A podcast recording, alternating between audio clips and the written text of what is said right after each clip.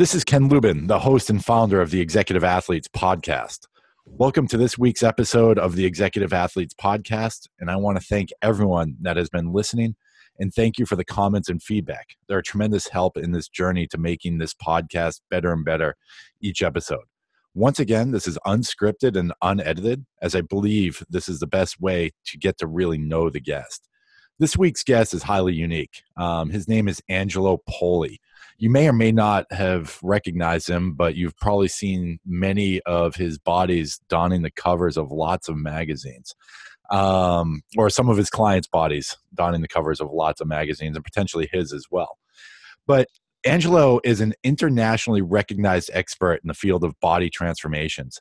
Poli pioneered the evolution-based approach to weight management that has been hailed as a foolproof diet plan.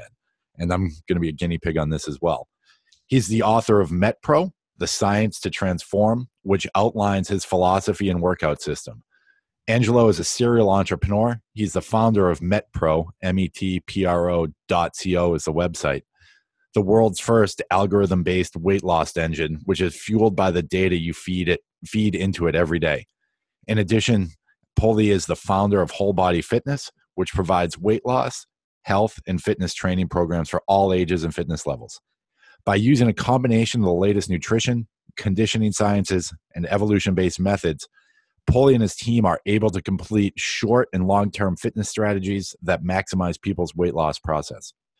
Poli's clientele from all over the world ranges in scope from NFL MVP Aaron Rodgers, among other elite athletes, celebrities, to physique models, entrepreneurs, and politicians. He has also been featured for his specialty in neuromuscular reeducation. I'm very interested in this, posture and alignment. I was watching your TED Talk a little bit. And weight loss sciences in major media outlets such as Men's Health, Sports Illustrated, The Wall Street Journal, and he's a regular contributor for the Huffington Post and has spoken at many conferences as well as a TEDx talk that you need to check out. So that's the formal intro, but let's hear Angelo and from Angelo, who Angelo really is and how he got into this business. Ken, thanks for having me on your podcast. I'm just impressed that you pronounced neuromuscular reeducation. Everybody gets stumbled on that one. Well done. So I'm thrilled to be here and thrilled to get to speak with your listeners about all things transformation. That's my passion and our passion here at MetPro. Perfect. So tell us, why did you start MetPro? Where did this come from? Actually, let's start before that. Okay. With the cane. I was doing a little bit of research on your background, but I didn't get the full story. Talk to us. You're walking with a cane? Yeah, I guess you did a little bit of research. I was known as the trainer that walked with the cane for almost a decade. So I started in fitness. I was a kid. I was in my early 20s, started in fitness and suffered a pretty severe injury to my low back. And, years of going through everything from the major surgeries to every modality you could imagine. But my passion for helping people transform persisted. So I couldn't hand people dumbbells for the longest time. I couldn't do reps and sets with them, but I could still educate. I could still have a positive influence. And so the area that people struggled the most was with metabolism. And I say metabolism, everybody says nutrition. Well, they are two different things. The medical industry, the fitness industry, they can give you the basics on good versus bad when it comes to nutrition, but metabolism can be a little bit more confusing because everyone is so unique. There's no parity. There's nothing fair about it. So I started actually going on the road and doing seminars and lectures and training programs for groups of people. And in order to help people quickly come to a determination of basically what their metabolic blueprint is, their starting point on their journey, I break them into groups, ask some questions to try to divine where is a person starting from. And if once we could identify certain characters, and we'll get into this, but five areas in particular, once we could identify these items, then we would have the foundation laid to be able to say, here's the nutrition strategy for you. here's the training strategy for you, and here's what's going to be our first, second, third adjustments to that strategy based on these markers. And that's how basically MetPro was born, was really identifying individual areas of need when it comes to program specificity. And so years later, I'm fortunate to have recovered from the back injury, and now I've been able to work with everything from some great pro athletes to executives and CEOs to you know, parents and grandparents just wanting to have more energy to spend the weekends with the grandkids. My passion persists and remains the same, and that I love the process of physical transformations. And so here we are today. Perfect. And what are those 5 pieces of the puzzle? Let's just jump right into it that you had mentioned. Let's do it. So the first thing that my team identifies is goals and body type. So we have to know goal. That makes sense, because we're not going to treat people with different goals differently. We're not going to say, okay, well, your goal is we want to add 50 pounds to your bench press. We're going to train and diet completely different, if that's our goal, from someone who's like, hey, I need to slim down. I have this role in this upcoming movie or TV show, or I have this event I need to be at and I need my body to look a certain way. Those are 2 completely different things. So the first thing we really have to do is we have to be honest about what the goal is. Once we understand what the goal is, then we're looking at your body type. Body types, you know, these terms get thrown around quite a bit: ectomorph, mesomorph, endomorph.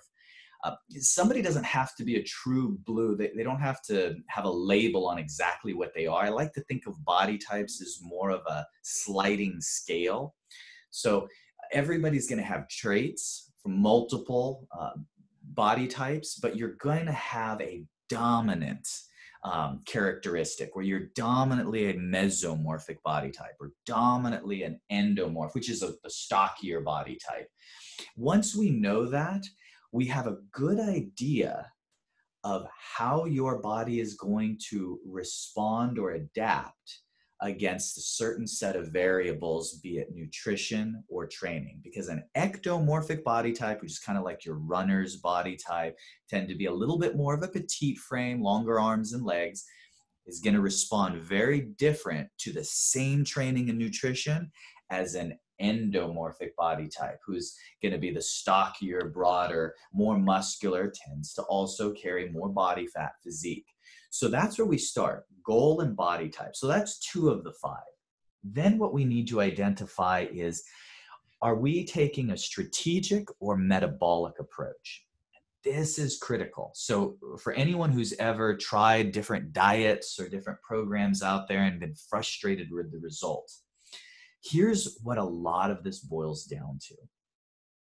About 75% of the folks that we work with fall into strategic category. Strategic means their body is responsive to training and nutrition, but they struggle adopting nutrition and training into their lifestyle because they're busy, they have deadlines, they have kids to drop off, they have a hectic schedule, and we're on the go, and integrating in the lifestyle that's going to produce habits and enough recreation on a daily basis of those good habits is hard to adopt.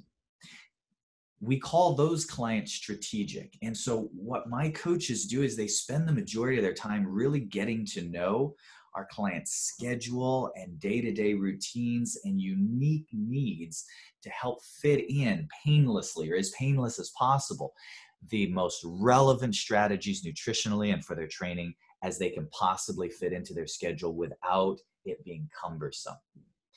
Then there's metabolic clients. These are individuals who, look, I've done every program on every diet on the planet. I've done every program. I've tried low calorie. I've tried low carb. I've done cyclical fasting. I've done, you know, you name it. And I'm just not where I want to be.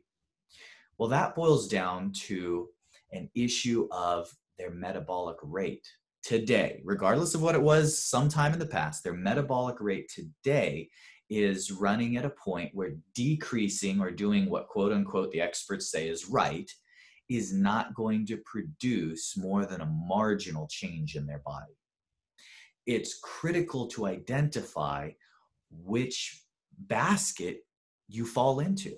Because if you're a strategic person, then it's all about crafting the ideal protocol that can integrate into your life. And if you're a metabolic type, eating less or exercising more is probably not going to result in the transformation you're looking for. You would have already achieved it. Instead, now we have to take the step-by-step process of speeding your metabolic rate back up, rehabilitating your metabolism, so that way we can begin to sculpt, challenge, and transform your physique. So that's the third on the hierarchy. The fourth is baseline testing. And this is how we really get to answer that question of, am I a strategic or am I a metabolic? So with baseline testing, what we've done is we've taken literally thousands of people. We've crafted a parsing or a benchmark meal plan to expose how their metabolic rate is actually performing. So we have a meal plan where we know the exact calories consumed, we know the exact macronutrient ratios, how many meals it's going to be spread out over, the glycemic load of the meals, all the nuances a coach or a nutritionist would want to know about somebody's meal plan. We have a person follow this for a set number of days, and then we compare their results against this static baseline to determine exactly what adjustments we need. And Ken, you would be amazed at the diversity. I could line up 10 guys, similar age, similar demographics, similar build, and put them all on the same baseline meal plan, and I'll get everything from one guy in the group will lose 6 pounds in a week. Another guy in the group will gain 2 pounds. You can't effectively diet or strategize for someone until you know where they're at. At least whether it's good news or bad news, once we know where they're at, we can craft a strategic step-by-step process for transforming your body. And then the final of the five is psychology. And that's as simple as we're going to treat our pro athletes a little bit different than we're going to treat, the person who is really in this for a lifestyle standpoint. And so those are the major five things that we look for out of the gate when then diving into the nuances of actually crafting a strategy to ensure that someone's body, health, performance, what have you, transforms. I love how you said it's nutrition, it's metabolism versus nutrition, right? Because not all diets are going to work for all people. It's almost whatever the marketing agencies want is really what, what's the new diet of the month or the year or any of that type of stuff. What about, and how do you fire up, the metabolism? Is it food based? Is it fitness based? Or working out, training based? Tell the listeners a bit about that. The answer is yes. All of the above. So, here is the big secret. I'm telling you all my secrets today. Perfect. Contrast. It's all about contrast, not necessarily calories in, calories out, or a special food or special exercise regimen. It's about contrast. So here's what that means. Every year, I'll take a number of athletes to competition in physique sports. I used to do a lot of this. Now I do a handful each year. So physique sports is bodybuilding, figure, fitness, physique, etc. And people from the crowd will always come up to me afterwards and, Angelo, how did your athletes look great? What do you have them doing? What do you have them eating? And I give the tongue-in-cheek, canned answer, brown rice and broccoli and chicken and, all the stuff that you typically hear. And then they say, okay, if I eat like that, will I look like them? Nope, probably not. So here's why. It's because eating brown rice and broccoli and chicken, great. But that's not in and of itself the trigger. The trigger is contrast. So this athlete who's on stage now, 5%, 4% body fat, right? Just shredded. This guy isn't shredded because he ate boiled chicken and broccoli. He's shredded because during his off season, he spent months increasing his intake, his calories, his carbohydrates, eating copious amounts while training intensely. Then when he got himself used to eating, okay, 4,500 calories a day. Some of these guys, 5,000 and beyond. We've all heard of some of the Olympic athletes who eat these tremendous quantities. Now, when that guy all of a sudden on a dime stops and drops down to, 2,200 calories of boiled chicken and broccoli, the fat is going to incinerate off of his body. Not because of the boiled chicken, but because of the contrast between what his metabolism was previously accustomed to versus what you change to. So the reason that contrast is all important is because the metabolism's job is essentially this: create homeostasis. So your metabolism's job is to create a baseline so your body is not constantly gaining or losing weight. And it's a very base principle. If you continue just gaining and gaining and gaining weight, you would die. If you continued losing and losing and losing weight, you would die. So it's a survival mechanic.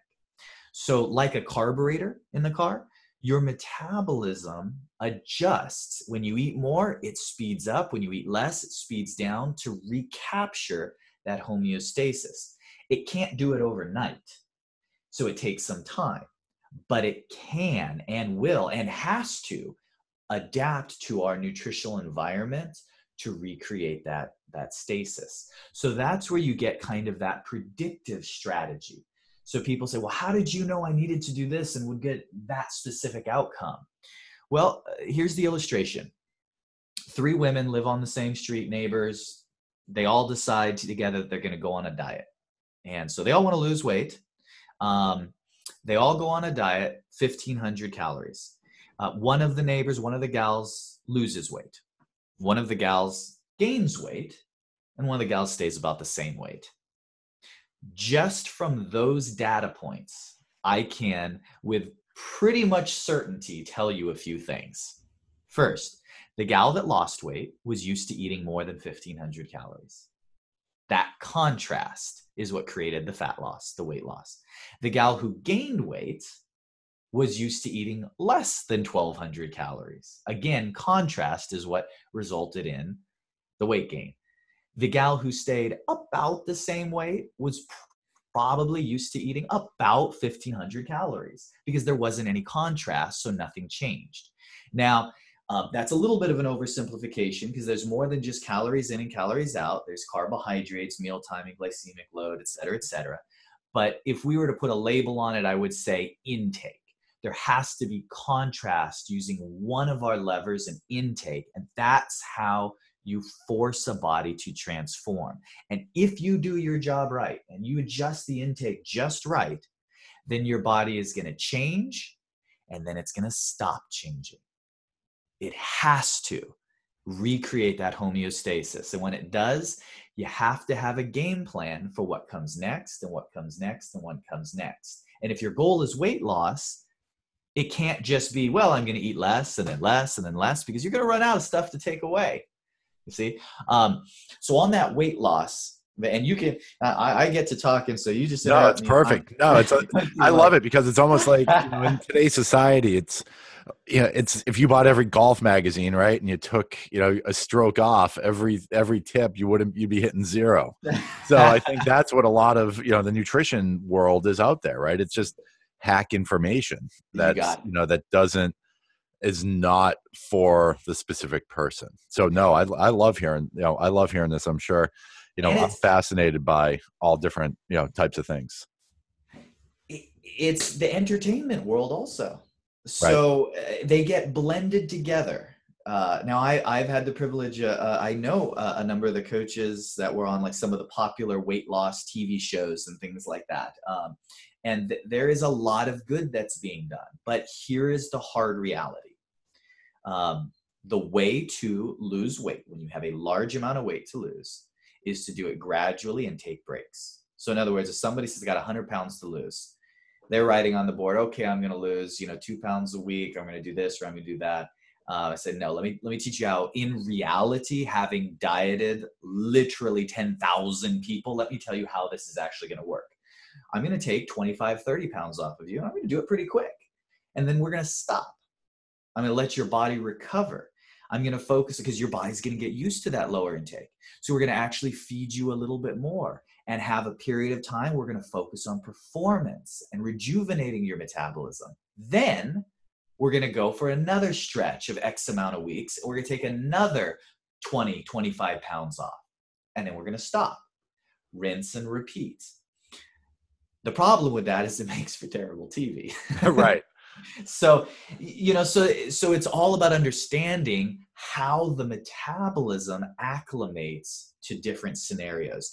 And that's what our coaches really educate. I try and teach everyone. Our program is not a weight loss. I never said I want to start a weight loss company. I'm not interested in that. I am fascinated about the science of transformation. And what really unlocks that is metabolism, understanding your metabolism. And so that's what our coaches really focus on with each and every person, getting to know them. Sometimes it's a little embarrassing. People can feel a little awkward. It's like, hey, I thought, you know, I thought you guys were going to help me with what to eat and what type of exercise to do. I didn't think you'd be asking me about my family and kids and work schedule and stress. Like, guess what? That all plays a part in the recommendations we're going to make because it has to be sustainable. So contrast is king. Is that the same too with nutrition and food as with training and working out? Talk to us about the physical aspect of it. Great question. Same exact principle, process of critical deduction. So every type of this is a not a gripe. Let me phrase it this way. I have seen every diet work. I've seen every diet. You name a diet, I have seen it work with someone at some point under the right circumstance. I have seen every training program work. You know, one guy's like, spin is the best thing ever. Next guy, you know, you do kettlebells. No, powerlifting is where that. No, cross training. You do it all. They're all right. They're all correct. I've seen every protocol work. That doesn't mean they're necessarily the most strategic. The way we get strategic is to accurately identify your goal, body type, which is an expression of your genetic predisposition, and then weigh that what you're currently doing against what your results are. And based on those results, be negative or positive, have a strategic next step and next step. So here's what that looks like on a little bit more granular level when it comes to training. There are 6 categories of exercise. These are broad categories. So you'll be able to, when you're listening and you're thinking to yourself, well, this is the type of exercise I do, you're going to be able to put it into one of these 6 buckets. So the first is endurance training. Endurance training has specific attributes in that it is non-hypertrophic. It's going to force your cardiovascular system to adapt. It's going to challenge your energetic pathways to become more efficient at burning intramuscular triglycerides and lipids for fuel, enhance your oxidative pathways. It's not going to add muscle to your frame. Those are the major attributes of endurance training. Then you have interval training, which is also considered aerobic exercise. That can be very, very mildly hypertrophic. That means hypertrophy means creates muscular growth. That can be very, very mildly hypertrophic. More arguably, it maintains your lean muscle mass because you're using your muscles to sprint and then relax and sprint and relax. It burns a lot of calories. What's the great attributes is typically you can burn a few more calories in a shorter period of time. So that can be a great tool.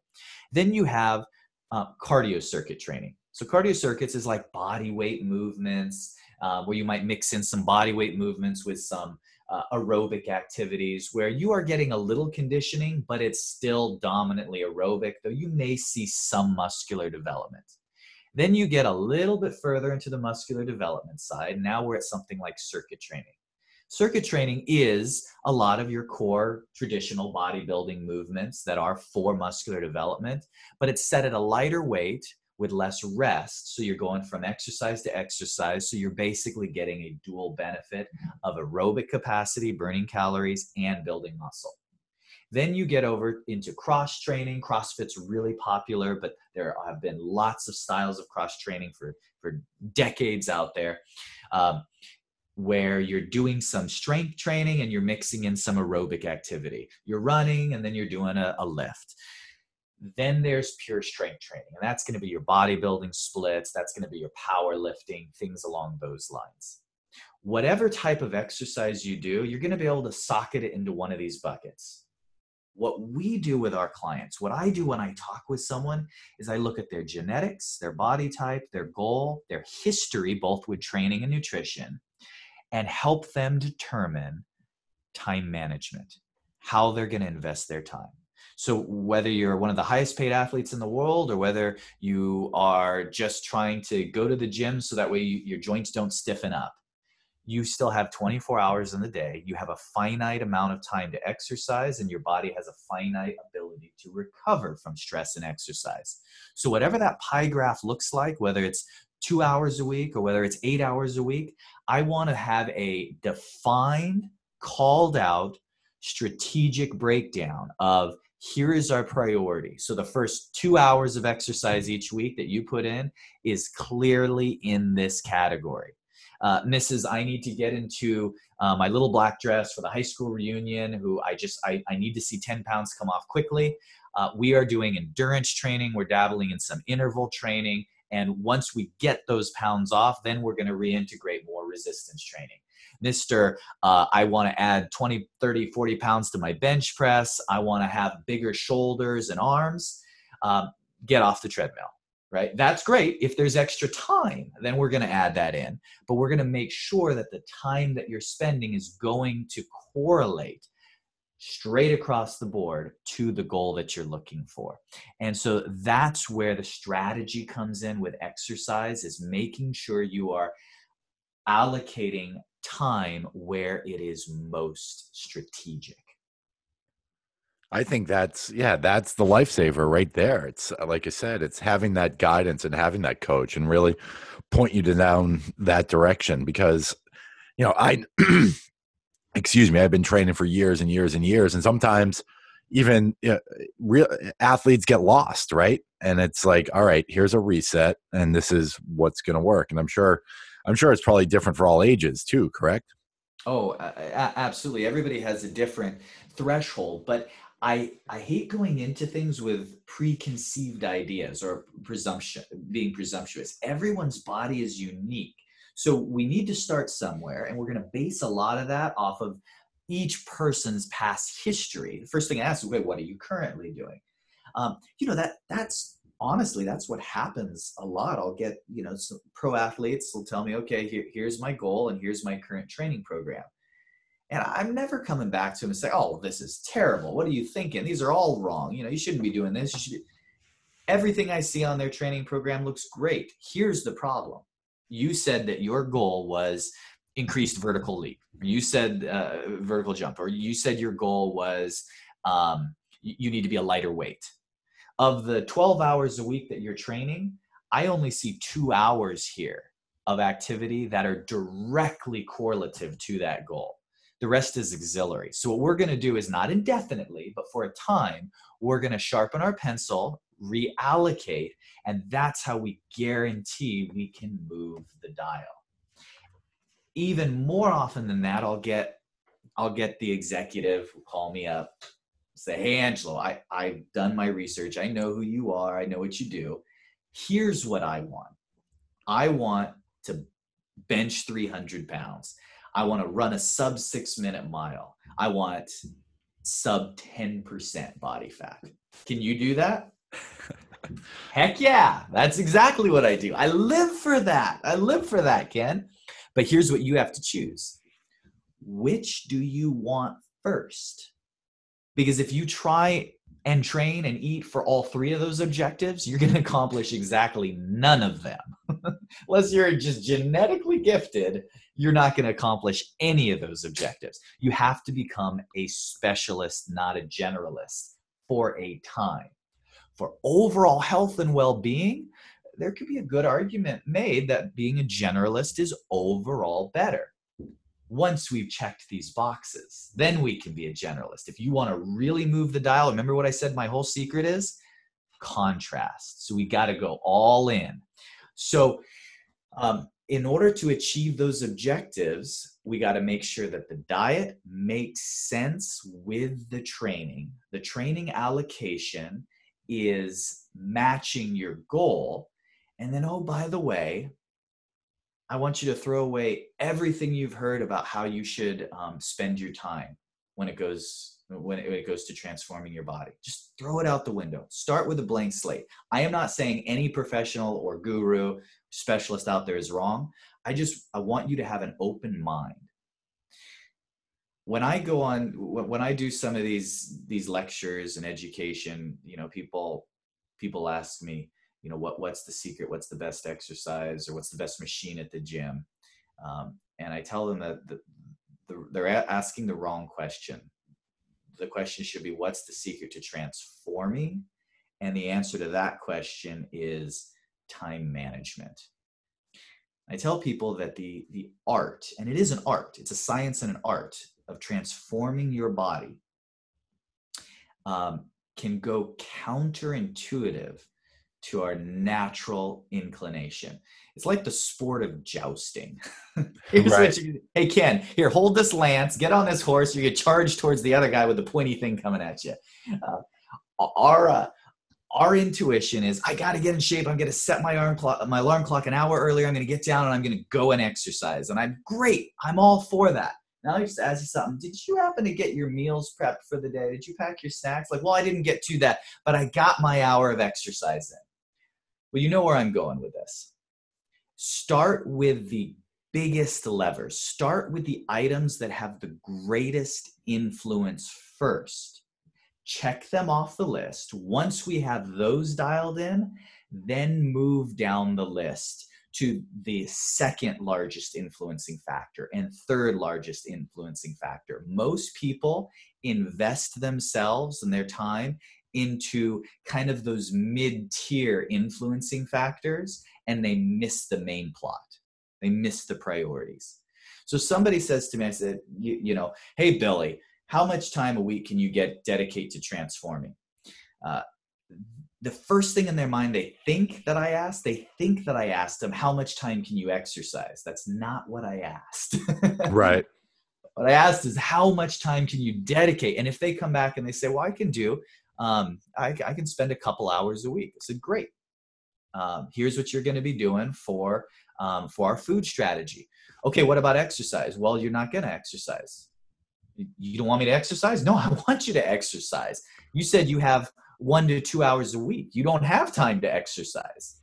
If I'm going to get you to transform in 2 hours a week, here's what you're going to do. You're going to prepare these snacks. You're going to do X, Y, Z. Well, I thought I should do this other diet. I said, that's a great diet. You don't have time for that diet. Right. Here's what is the most return. We're talking to executive athletes, right? What's the greatest ROI? What's the best return for our time invested? And so that's where I try and get people to think in different terms. You don't have to go to the gym and do a grueling workout for an hour and 15, hour and a half every day to move the dial. I love the term micro workouts.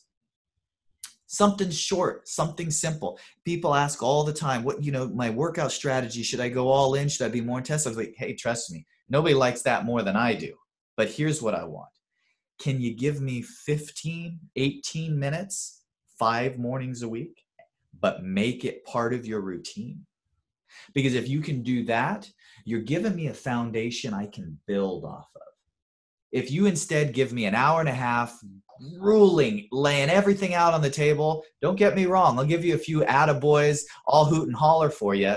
But at the end of the day, this is the best we're going to get. I have nothing to build off of here. So habits, routine, and the strategy. I'd love to give your listeners 3 things that they need to be able to really ask themselves. Am I going to be successful at transforming my body, my health, my physique? The 3 things that you need to ask yourself is, what is your strategy? It's not a complicated question, but you should be able to clearly articulate what you are doing with your nutrition, what changes you are making to your nutrition, you should be able to clearly articulate what changes you're making to your training. If you can't come up with the words, you probably don't have a strategy that's definitive in place, let alone once your metabolism and your body does its job of acclimating what step 2, 3, or 4 is. So you have to be able to clearly define and articulate what that strategy is. The second thing is, how do you optimize your time? So I hear all the time, you know, the infomercials, you have to decide, make up your mind to get in shape. I don't care about making up your mind. I want the practical. You need to learn the skill to get in shape. That's like saying, well, if you decide you want to be a doctor or a lawyer or an accountant, then poof, you are. Right. Well, you have to learn the skill. Without someone to teach you, without some effort into learning that skill, you're not going to be able to cram it into your daily lifestyle. It's definitely a skill. So how are you optimizing your time? What's your strategy to fit it all in? And then the third thing is actually very simple. Once again, is your body responding? So after 30 days, you should be able to look back and say, here was my strategy. Here's what I did as to skillfully integrate it into my life. Here's how I optimized my time to get it done. And here have been the results. And even if the results aren't as quickly as you'd like, you should be able to, they should be measurable. And if you really haven't gotten results, then we know we have to adjust something. Continuing to do the same thing, well, that's the definition of insanity. We just beat our head against the wall, right? So continuing to do the same thing is not going to produce the results. So we need to already in advance know what our next step is once those results taper off. What about supplements? Do you do anything with supplements at all? Is that mixed into the thing, or is it mostly just food-based? That's a great question. I like to focus on the food base. Now, that doesn't mean that some sports supplements don't have a place.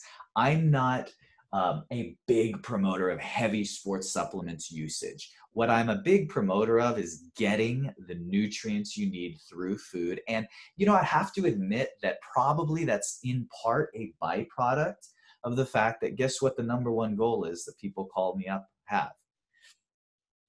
Weight loss. Yeah. They want to lose weight. So, so supplements start to, particularly, I mean, the world's, you know, most abundant, most famous supplement is protein powder. And I love protein. I use it. But when I'm already working on trying to get somebody into a smaller version of themselves, generally speaking, unless it's for a time management purpose, I want them eating something that's going to actually satiate them and fill them up. Whereas the supplements become a little bit more applicable when our goal is performance, muscular development, and athletics. Now we can start talking about including some more of these things. I'll give you kind of a comical example. I have gotten numerous, you know, fathers come into my facility, bring in their, you know, son in tow. Here's the next, you know, NFL star. You know, my son's going to be a great, you know, wide receiver, you know, quarterback or whatever. And he's so talented. He's going to play at the next level. And there's no doubt, maybe his son is fantastic, but I'm staring back across my desk at this 17-year-old who's 6'3", weighs 155 pounds. And I say, okay, do you like food, son? And, he'll say, yeah. I said, okay. Not anymore. And he'll laugh and I'll say, stop laughing. You're going to hate food. You're going to have a perpetual stomach ache for the next 6 months of your life. And then dad will chime in and we'll say, well, isn't that unhealthy? Isn't that bad for his digestion? Yep, it sure is. But here's the deal. I've weighed the risk of his digestive health against his spinal health when a 290-pound defensive end lands on your son's face, and I've decided that we're going to go with the stomach ache. And that's the reality of it. So that's where sports supplements can really come in, is I got to pack 30 pounds of muscle on this kid, and I got to do it pronto. He can't eat that much volume. So now using some of these sports supplements can really make a big difference. And so anyhow, that's my big experience with the sports supplement world and when they're most applicable. No, it totally makes sense. I love the fact that you're saying too is instead of weight loss, performance gain, right? I think that's a different way to look at sort of the same thing, because in order to gain performance, you have to lose weight. You don't have to, but actually not. But I always tell people it's always best to be as strong as possible and, you know, sort of the lightest engine or lightest car you want. You want the biggest engine with the lightest body. You're absolutely right. Now, the fitness nerd in me, you know, just the little pings go off. So I have to define that. So that is critical. That's where a lot of my high-level athletes are coming to get counseling on because there is a right time and a wrong time. For example, I see this in the CrossFit. In the CrossFit world, I've had the privilege of working with a number of the top 10 CrossFitters. And I see this as well, even a little bit with some of the other major sports like football, basketball. There's this belief that if I'm lighter, I'm going to be faster and perform better. That is usually correct, not at the expense of being underfueled. Correct. So, yes. Leading up to your event or your competition, this needs to be done. We need to get you to that performance spot well in advance, so that way we don't have to dabble with being underfueled while you're competitive. Because I assure you, having an extra 3 pounds on you is not going to hurt your performance as much as not having enough fuel the week that you're competing. So that's the only area where that requires a little bit of a fine-tuned detail. Right. But exactly what you said, you're spot on, Ken. You're spot on. It seems, yeah, it's, you know, because I've been in the cycling world and I've been in the ski race world. I've been, you know, in so many almost, you know, contrasts like you were saying, right? You know, to be a ski racer, you want to be big and like a lineman because you're hauling ass at 80 miles an hour. And, you know, it's you and your underwear, right? It's when you crash, you want your body to protect you. But if, you know, you're a cyclist and you're going uphill, you want to be light because you're hauling, you know, a big body up the mountains. It doesn't work either. So I think, you know, it's that contrast. But I think, you know, what I like to say is, like you said, is to be the generalist, but also to be really, be the strongest and lightest possible. But maybe I'm wrong, but it's just sort of, you know, the philosophy I've always had. So yeah, no, that's the name of the game. You know, a lot of the cyclists that I work with, you'd be amazed. Well, you wouldn't be amazed. You know, the lengths that they'll go to get that bike just a couple ounces lighter. I mean, right. that makes such a big difference. It's, you know, at that level, especially at the ultra competitive level. No, my whole passion is just to get people to think about this topic of body transformations. This is what we do at MetPro. This is what we focus on. Our whole philosophy is to just get people to think about things and just have an open mind to the way they approach reaching their goals. Challenge what you know. Challenge what you hear, I should say. It should have the ring of truth. It should make sense. I'll tell you just a real brief story. When I do a number of these seminars and some of these education, I'll challenge people to think differently about performance and metabolism and how calories and food affect all of that. So what I'll do is I'll usually pick one of the, like, a petite gal out of the, you know, front of the room. So I don't, you know, make anyone uncomfortable, and say, okay, Julie, you know, you're 120 pounds. You're clearly fit. You take care of yourself. You know your body pretty well. I want to just challenge something that we traditionally understand to be gospel. What would happen if, Julie, you changed nothing about your training or your nutrition except one thing? Every night before you go to bed, you eat a pint of Ben and Jerry's ice cream, 1,000 calories of ice cream right before bed. You know, and everybody chuckles and giggles, and she laughs. She goes, "Well, I'll be happy," you know, and you know, everybody gets a kick out of that. I go, "But really, what would happen?" And she goes, "Well, I gain weight." I said, "I'll buy that. How much weight would you gain in 30 days?" I've asked that question hundreds and hundreds of times at seminars and lectures, et cetera, et cetera. And invariably, I'll get the same answer: between 5 and 15 pounds. I'll gain between 5 and 15 pounds. I said, you know what? She's right. That's probably about what would happen. She probably gained between 5 and 15 pounds. Now, bear with me here. What happens if you kept eating that pint of Ben and Jerry, that 1,000 calories every night before you go to bed for an entire year? How much weight would you gain? I said, don't overthink it. You know your body. Just tell me intuitively. Invariably, the gal will always tell me, I'll gain between 15 and 30 pounds. I said, that's interesting. Does everyone here agree with that? And most people will nod their head. I agree with that. I said, well, if we do the math based on, if we don't challenge traditional thinking based on the math of calories in, calories out, 1,000 calories extra a day is 7,000 calories a week. If we do that math, she should gain 102 pounds in 1 year. Anyone here think she's going to gain 102 pounds in 1 year? There's nothing on the planet she can eat that she'd be able to gain that much weight. So what that means is that Ben and Jerry speeds your metabolism. That's what it means. Perfect. Now, I'll be doing it every night. That's great. That's the clip you're going to replay of this. Exactly. Angelo Poli says Ben and Jerry speeds your metabolism. No, trust me, she's not going to be happy about the weight she's going to gain from it. But the truth is, when you think about it in those terms, it's that we overlook the impact what we do and how we eat has on our metabolism. We forget that metabolism isn't this static, stationary entity that performs the same under all circumstances. So for this gal, if she eats 1,000 calories a day, she will gain some weight, but the metabolism will do its job and it's going to recreate that homeostasis.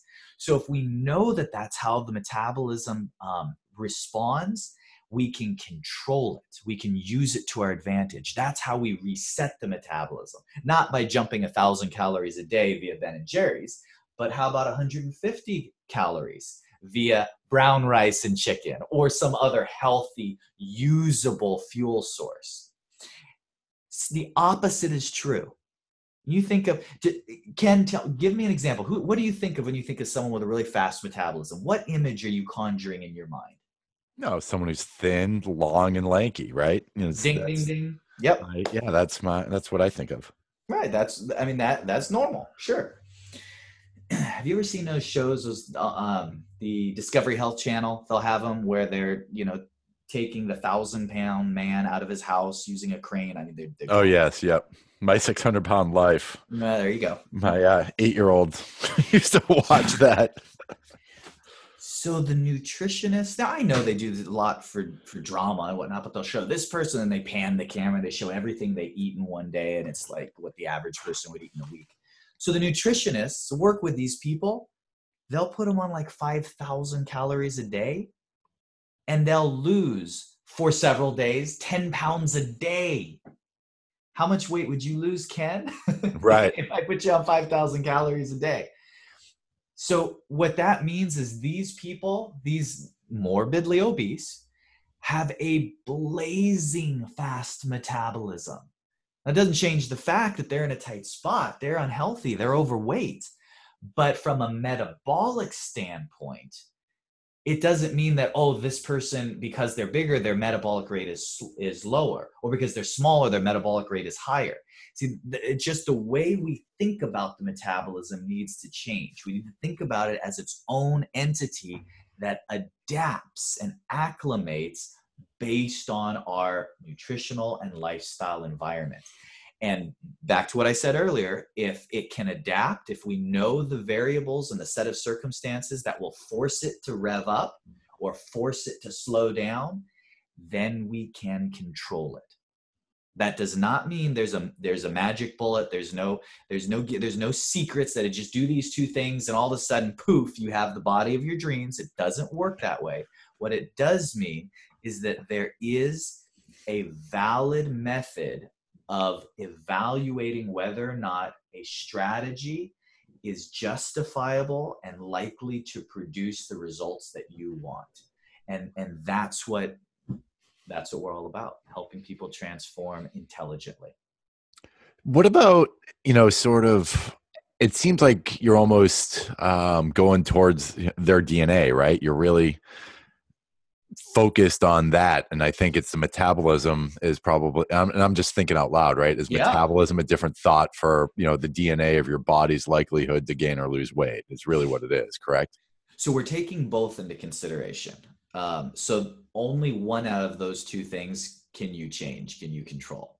So we'll be focusing on that one, right? So you can't, your DNA, your genetics are your genetics. You can't magically change that. And absolutely, we all have different genetics and we all have different thresholds. But a lot of frustration when it comes to dieting or transformation attempts stem from a misunderstanding of really how genetics work. So I'll give you a classic example. Two guys, they went to, you know, they went to high school together. Both of these guys are now in their 40s. Both of these guys weigh 230 pounds. Both of these guys go on the same strategy of healthy eating, same calories and exercising, same routine. One guy loses 60 pounds. The other guy loses 20 pounds. Why? Well, here's what may not have been taken into consideration. When they went to high school together, when they graduated, they both weigh 230 pounds today. But when they both graduated high school, one of them weighed 205 pounds. The other weighed 165 pounds. See, one of them had a body type that is genetically stockier and held more muscle and bigger, broader bones and musculature. One of them had a very petite frame. And for both of those two body types, the guy who's had graduated high school at 165 pounds and is now 230, the reality is he is much more overweight than the other guy who may be the same height, is the same age, and also weighs 230 pounds, but his frame is supposed to be naturally a little bit bigger. That's his genetics. So if you understand that, you won't be as frustrated with the outcome. Instead of these silly labels that we get from the industry as, well, you know, if you're eating right and you're doing things right, you're supposed to lose X amount of pounds a week, and this time, and here's based on your height and weight, garbage. It's just not the reality. Everyone's body is different. I wish that was the reality, but I can tell you, after dieting thousands and thousands of people, everyone's body responds a little bit differently. So what does that leave us with? Well, your body type, your genetics are set for you. What your options are, your option is whether or not you want to see what the best expression of that looks like. Because there are endomorphs, which is a stocky body type, that are lean and athletic and look fabulous. And there are ectomorph, which is all the way the other end of the spectrum, who are the kind of the more petite frames, the smaller bone, who have muscle and are athletic and look fantastic. It's just a matter of, you know, people come in all shapes and sizes. You just want to be the best version of what your genetics are going to allow for as possible. And what people turn to is gimmicks. Don't turn to gimmicks. Doesn't count. People are like, well, Johnny calls me up. He goes, well, I did this liquid diet to lose weight. And, you know, and I lost 20 pounds. I go, all right, Johnny, how much do you weigh? He goes, well, I weigh 250. I said, okay. So you used to weigh 270. He goes, oh, well, no. I lost 20 pounds, but I gained it back. Well, then it doesn't count, does it? Right. Your net gain. Or yeah, there's right. You get a good flu, you get sick for a week and you're going to lose 5 pounds. That's not real. I tell people all the time, is your weight coming down? Yes, my weight's coming down. Are you eating? Yes, I'm eating. That's real. That's your metabolism changing, the way your body burns fuel changing. That's your body adapting to be a leaner version of yourself. If you're not eating or you're doing some gimmick, that's just a temporary circumstance. Nothing is changing. As soon as the parameters go back to the way they were, you're going to be right back to where you began. In some cases, worse. So for women in particular, and this happens to both men and women, but for women, especially once they're past, 45, that ballpark, and it's not as easy to hold muscle. We think, well, no big deal. I know it's not permanent, but I'm going to do this starvation gimmick, whatever the fad of the month is. And I'm just going to take, 10 pounds off real fast, and I know I'll gain it back. But unfortunately, the body doesn't go, okay, here's 10 pounds of fat you're going to dump off, and then you're going to gain 10 pounds of fat back. It doesn't work that way. We take that 10 pounds off. Guess what she's going to lose? She does it wrong. She's going to lose 7 pounds of fat and 3 pounds of muscle. And then when she gains the weight back, why is she going to gain 3 pounds back? Right. Unless she did something. No, she's going to gain the same. She's back on the scale. No, same weight. But her body fat percentage is 1% higher now. And I repeat that a few times. That's what we need to avoid. If you do it the right way, you're setting yourself up for permanence in the transformation. Wow. This has been great. We're almost going into 45 minutes plus here, and we could probably go for hours, and I'm fascinated about this stuff because it's all about, it's as much as performance, because nutrition and how you feel in the workplace is just as important. Talk to us about, we'll go for another 5 minutes, but talk to us about, nutrition and performance in the workplace versus just, of health or, athletic performance. Productivity. You get it back in spades. The reason that people fail on any exercise or any diet program is always the same thing. It's never, I want you to write down the biggest obstacles. It is never, I don't like this food, or I'm not willing to exercise. It's always, I'm too busy.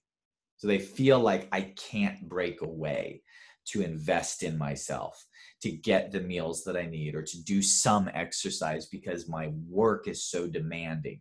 But if they do it right, they do it strategically. And there's definitely a right way and a wrong way. If you do it strategically, I promise you that the time and effort you invest in yourself and in your health you'll recoup tenfold in productivity. And it's a trickle down for executives and CEOs. And you have to start from the top. You look at the healthiest corporations and businesses on the planet, and they almost always have people who recognize the value of self-care at the top, because then that culture trickles down, and then you see the productivity across the board with your company. I can't emphasize the benefits of that enough. I have had the privilege of working with numerous top level executives of some big companies. And they are all focused on wellness because they see the direct correlation to dollars saved, profits made. It's almost a straight line. In fact, the largest, I actually consulted for the largest retailer in the world.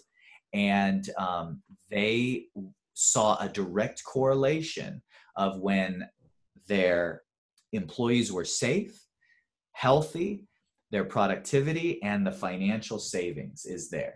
So it's there on a big scale, on the corporate level. It's there on a personal level.